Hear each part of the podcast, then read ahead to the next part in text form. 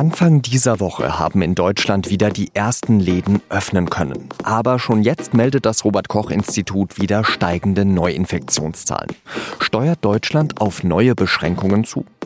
Nein, sagt Niedersachsens Ministerpräsident Stefan Weil. Bei den derzeit geltenden Regeln werde es erstmal bleiben. Mit ihm habe ich außerdem über das Impfen und Schnelltests gesprochen. Sie hören den SZ-Nachrichten-Podcast auf den Punkt mit Jean-Marie Magro.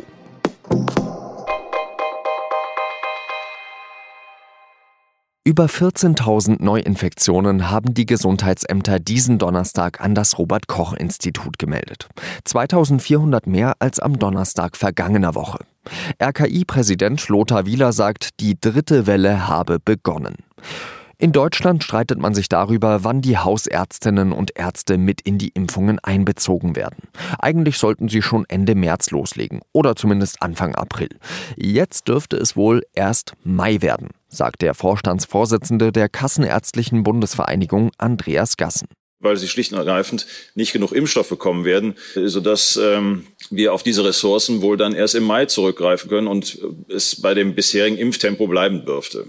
Denn weiterhin soll die große Menge des Impfstoffs an die Impfzentren gehen. Nur, so die Kritik der Hausärztinnen und Ärzte, werde man so in den kommenden Wochen niemals den Impfstoff in die breite Bevölkerung bekommen.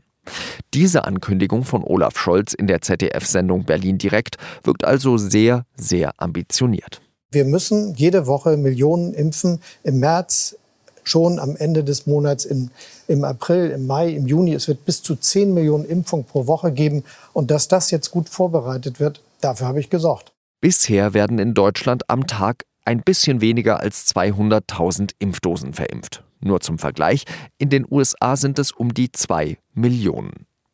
Die Corona-Lage in Deutschland sieht also im internationalen Vergleich schlecht aus. Stefan Weil, ist SPD-Politiker und der Ministerpräsident von Niedersachsen und damit einer derjenigen, die in der Ministerpräsidentenkonferenz die Entscheidungen fällen. Ich empfehle Ihnen, die Ohren zu spitzen, weil die Aufnahmequalität nicht ganz so gut ist. Ich habe Stefan Weil bei ihm zu Hause erwischt. Er befindet sich nämlich gerade in häuslicher Quarantäne. Herr Weil, vorhin kam die Nachricht, 14.000 Neuinfektionen. Haben wir da zu schnell gelockert? Wir haben noch gar nicht richtig äh, stark gelockert, das kann man deutlich sehen. Es ist eher allerdings nochmal ein Warnzeichen, dass bei aller verständlichen Ungeduld wir vorsichtig sein müssen mit Lockerungen, dass wir sie Schritt für Schritt vornehmen müssen, dass sie kontrollierbar sein müssen und dass sie im Zweifel eben auch rückholbar sein müssen. Insbesondere deswegen, weil die Mutationen also wenn Sie so wollen, die zweite Generation des Originalvirus, die hat eben inzwischen die Oberhand gewonnen und sie ist nochmal deutlich ansteckender als ihr Vorgänger. Und deswegen müssen wir vorsichtig sein. Und äh, da sehe ich mich durch die Zahlen insofern durchaus bestätigt. Jetzt ist es ja so, dass äh, der Weg des Impfens als der Weg aus der Krise beschrieben wurde. Jetzt kommt heute anscheinend die Genehmigung für Johnson Johnson. Wie viel Hoffnung verbinden Sie mit diesem Impfstoff? Erstmal ist jeder neue zugelassene Impfstoff eine gute Nachricht. Besonders gut bei Johnson Johnson ist der Umstand, dass man dort nur eine Impfung braucht. Das heißt, man kann immer, vorausgesetzt es gibt die entsprechende Impfstoffmenge, auch schneller vorwärts kommen. Aber da bin ich schon bei der Einschränkung. Wir haben eben noch keine wirklich zuverlässigen Hinweise oder Informationen darüber, wie schnell werden wir Johnson Johnson auch in Deutschland verimpfen können. Und ich hoffe, wir können sehr schnell auch dann insbesondere über die Impfzentren hinaus die Hausärzte und die Betriebsärzte in die Impfkampagne einbeziehen. Dann kriegen wir noch einen ganz anderen Druck drauf. Gerade dieser letzte Punkt, den Sie da angesprochen haben, der ist ja jetzt komischerweise, sag ich mal, wieder Thema, weil eigentlich dachte ich, dass die Hausärzte sehr schnell anfangen sollen zu impfen. Jetzt heißt es auf einmal, jetzt müssen sich Bund und Länder deswegen noch einmal besprechen, noch einmal auf einen richtigen Termin einigen. Wieso brauchen wir da in Deutschland anscheinend so lange, um uns auf solche Sachen zu einigen? Nee, es liegt an der Menge vor allen Dingen. Also wir sind uns alle einig, je schneller die Haus- und Betriebsärzte wirklich flächendeckend an den Start gehen können, desto besser für den Impferfolg. Das liegt ja auch auf der Hand. Aber im gesamten ersten Quartal und auch noch am Anfang des zweiten Quartals werden wir nicht genügend Impfmenge zur Verfügung haben, damit wir tatsächlich dieses flächendeckende System auch vernünftig bedienen können. Meine Position ist, so schnell wie möglich und auch gerne so viel wie möglich.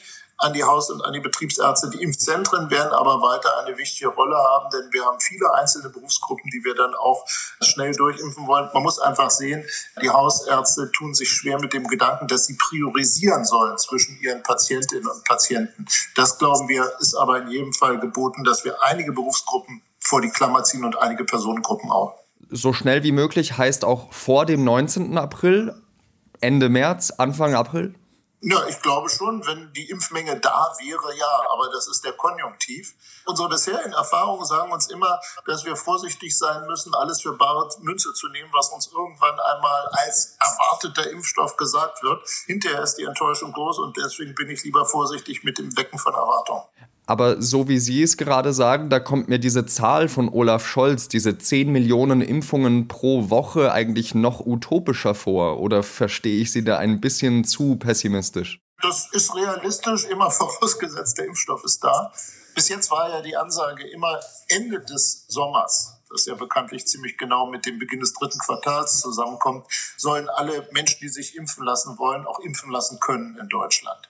Nach dem, was ich jetzt an letzten Zahlen kenne, könnte das durchaus auch noch früher geschehen, also ich sag mal im Sommer, aber das setzt eben immer voraus, dass auch die Voraussetzungen stimmen. Aber woran liegt es denn, dass wir noch immer nicht genügend Impfstoff haben? Die Amerikaner zum Beispiel, die machen es uns vor, die impfen zwei Millionen Personen am Tag. Also warum sind wir Deutschen da immer noch so langsam? Es gibt auch gute Nachrichten. Also äh, BioNTech Pfizer haben die Kapazität noch einmal wesentlich erweitert und da wird auch noch weiter viel passieren. Aus meiner Sicht hat die Europäische Union schlichtweg zu defensiv äh, gehandelt, als im letzten Jahr gewissermaßen, die, wenn ich das so sagen darf, die Claims abgesteckt wurden.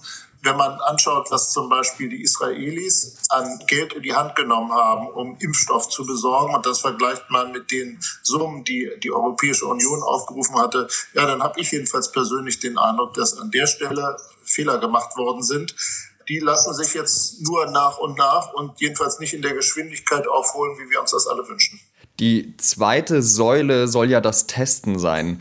Auch in Niedersachsen habe ich nachgelesen, sind flächendeckende Schnelltests noch immer nicht möglich, worauf Bürgerinnen und Bürger in Deutschland ja eigentlich ein Anrecht haben sollten, dass sie sich einmal in der Woche testen lassen. Wie beschreiben Sie den Zustand da? Da sind Erwartungen geweckt worden. Ich bleibe jetzt lieber beim Stichwort Erwartungen, die dann wiederum anschließend enttäuscht worden sind. Denn wir sind alle völlig überrascht worden von der Ankündigung des Bundesgesundheitsministers ab Zuerst hat er gesagt 1. März, dann ist gesagt worden 8. März, können sich alle Bürgerinnen und Bürger kostenfrei in Deutschland äh, testen lassen, einmal in der Woche. Wir werden das jetzt in Niedersachsen zielstrebig aufbauen. Am letzten Mittwoch bei der Besprechung der Bundeskanzlerin mit dem Ministerpräsidenten ist gesagt worden, bis Anfang April. Bis dahin werden wir auch flächendeckend in Niedersachsen am Start sein. Und obendrein wollen viele, viele Kommunen auch wiederum in ihren Städten mit entsprechenden Aktivitäten das Angebot ergänzen, sodass ich an der Stelle eigentlich recht optimistisch bin. Ganz abgesehen davon, dass es ja bekanntlich jetzt auch im Handel schon die Schnell- und Selbsttests gibt der neuen Generation. Sind wir da vielleicht eben auch in Deutschland ein bisschen zu bürokratisch unterwegs? Das ist ja zum Beispiel der Vorwurf, den Tübingens ähm, Oberbürgermeister Boris Palmer macht. Der hat Schnelltests und Selbsttests selbst angeschafft, die noch gar keine Zertifizierung hatten, die das Bundesgesundheitsministerium eigentlich äh, gefordert hatte, weil er eben gesagt hat, ich möchte nicht mehr eben länger warten auf die deutsche Bürokratie. Brauchen wir da mehr Flexibilität? Also da bin ich ehrlich gesagt vorsichtig. Ich möchte auch wegen äh, Haftungsfragen beispielsweise nicht unbedingt ungeprüfte Produkte als Staat äh, verteilen. Ähm, wenn das äh, ein Oberbürgermeister macht, dann wird er sicherlich seine Gründe dafür haben. Wenn ich mir vorstelle, dass wir als Staat etwas machen, wo, dem, wo, wo sich hinterher herausstellt, dass das äh, hochmängelbehaftet gewesen ist, äh, mag ich mir das nicht vorstellen. Denn das Entscheidende bei den Tests ist ja, sie müssen zuverlässig sein. Nach der Zulassung durch das Paul-Ehrlich-Institut gehe ich davon aus, dass es alles okay und das wird jetzt auch sehr zielstrebig bei uns aufgebaut. Aber trotzdem nochmal die Nachfrage, sind wir in Deutschland ein bisschen zu vorsichtig? Es ging ja zum Beispiel auch, äh, also Palmers Kritik richtete sich damals explizit an den AstraZeneca-Impfstoff zum Beispiel, wo die Europäische ähm, Arzneimittelbehörde gesagt hat, wir lassen den zu für die über 65-Jährigen und die STIKO meinte eben damals, nee, da fehlt uns ein bisschen Datenlage. Brauchen wir da mehr Flexibilität? Naja, ehrlich gesagt, das habe ich von Anfang an nicht verstanden. Und insofern teile ich auch die Kritik äh, daran, dass man in ganz Europa äh, AstraZeneca an ältere Menschen verimpfen darf, aber nicht in Deutschland, hat mir wirklich in dem Moment schon nicht eingeleuchtet, als ich es das erste Mal gehört habe. Und jetzt ist es ja sogar so, dass die äh, Daten ergeben, dass AstraZeneca gerade in dieser Gruppe noch wirksamer ist als andere Impfstoffe. Das ist sehr unbefriedigend, daraus eine allgemeine Bürokratiekritik abzuleiten. Das weiß ich nicht. Ich glaube einfach, das war sorry, wenn ich das so sagen muss, für mich als Laien äh, vielleicht die falsche Entscheidung. Meinen Sie, dass wir uns da wieder auf neue Beschränkungen einstellen müssen, wenn die Infektionslage jetzt schon ähm, ansteigend ist? Verschärfung erwarte ich deswegen nicht, weil sie eigentlich in unserem System schon angelegt sind, wenn bestimmte Werte überschritten werden. Aber da sagt Ihr Parteikollege Voigtke, ich, ähm, ein 100 ist mir zu wenig, ich schaffe 200. Ja, das habe ich auch gehört. Ich habe es noch nicht so ganz nachvollziehen können. Nach meinem Empfinden ist unser Beschluss an der Stelle eigentlich eindeutig. Ich bedanke mich ganz herzlich dafür, dass Sie sich die Zeit genommen haben, Herr Weil. Gerne. Tschüss. Danke. Tschüss. Als ich mit Stefan Weil gesprochen habe, stand es noch nicht fest. Aber am Nachmittag hat die Europäische Arzneimittelbehörde EMA ihre Empfehlung für die Zulassung des Impfstoffs von Johnson Johnson ausgesprochen. Viele setzen in den Impfstoff große Hoffnung, weil man nur eine Dosis braucht und nicht zwei Dosen wie bei den bisher zugelassenen Impfstoffen. Er ist außerdem lange bei Kühlschranktemperaturen haltbar. Der Impfstoff soll auch sehr wirksam sein. In 85 Prozent der Fälle seien schwere Verläufe verhindert worden. Die Bestätigung der EMA-Empfehlung durch die EU-Kommission gilt nur noch als Formsache. Schon ab April soll der neue Impfstoff an die EU geliefert werden.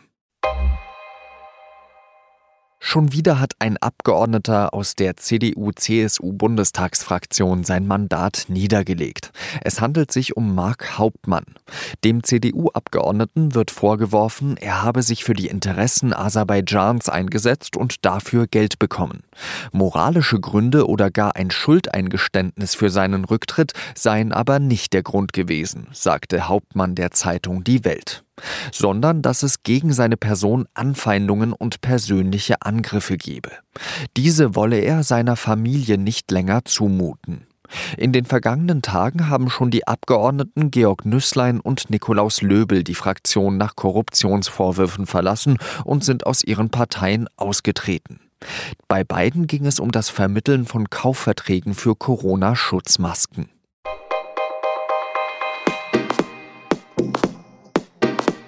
Ich bin natürlich auch stolz darauf, auf die gemeinsamen äh, Erfolge, die wir erzielt haben. In diesem Jahr gehen zwei Ehren zu Ende die von Angela Merkel und die von Yogi Löw.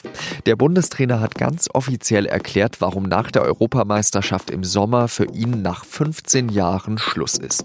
Mein Kollege Philipp Seldorf schreibt in der SZ am Freitag über den Abschied des Bundesjogis und darüber, wer ihm denn nachfolgen könnte.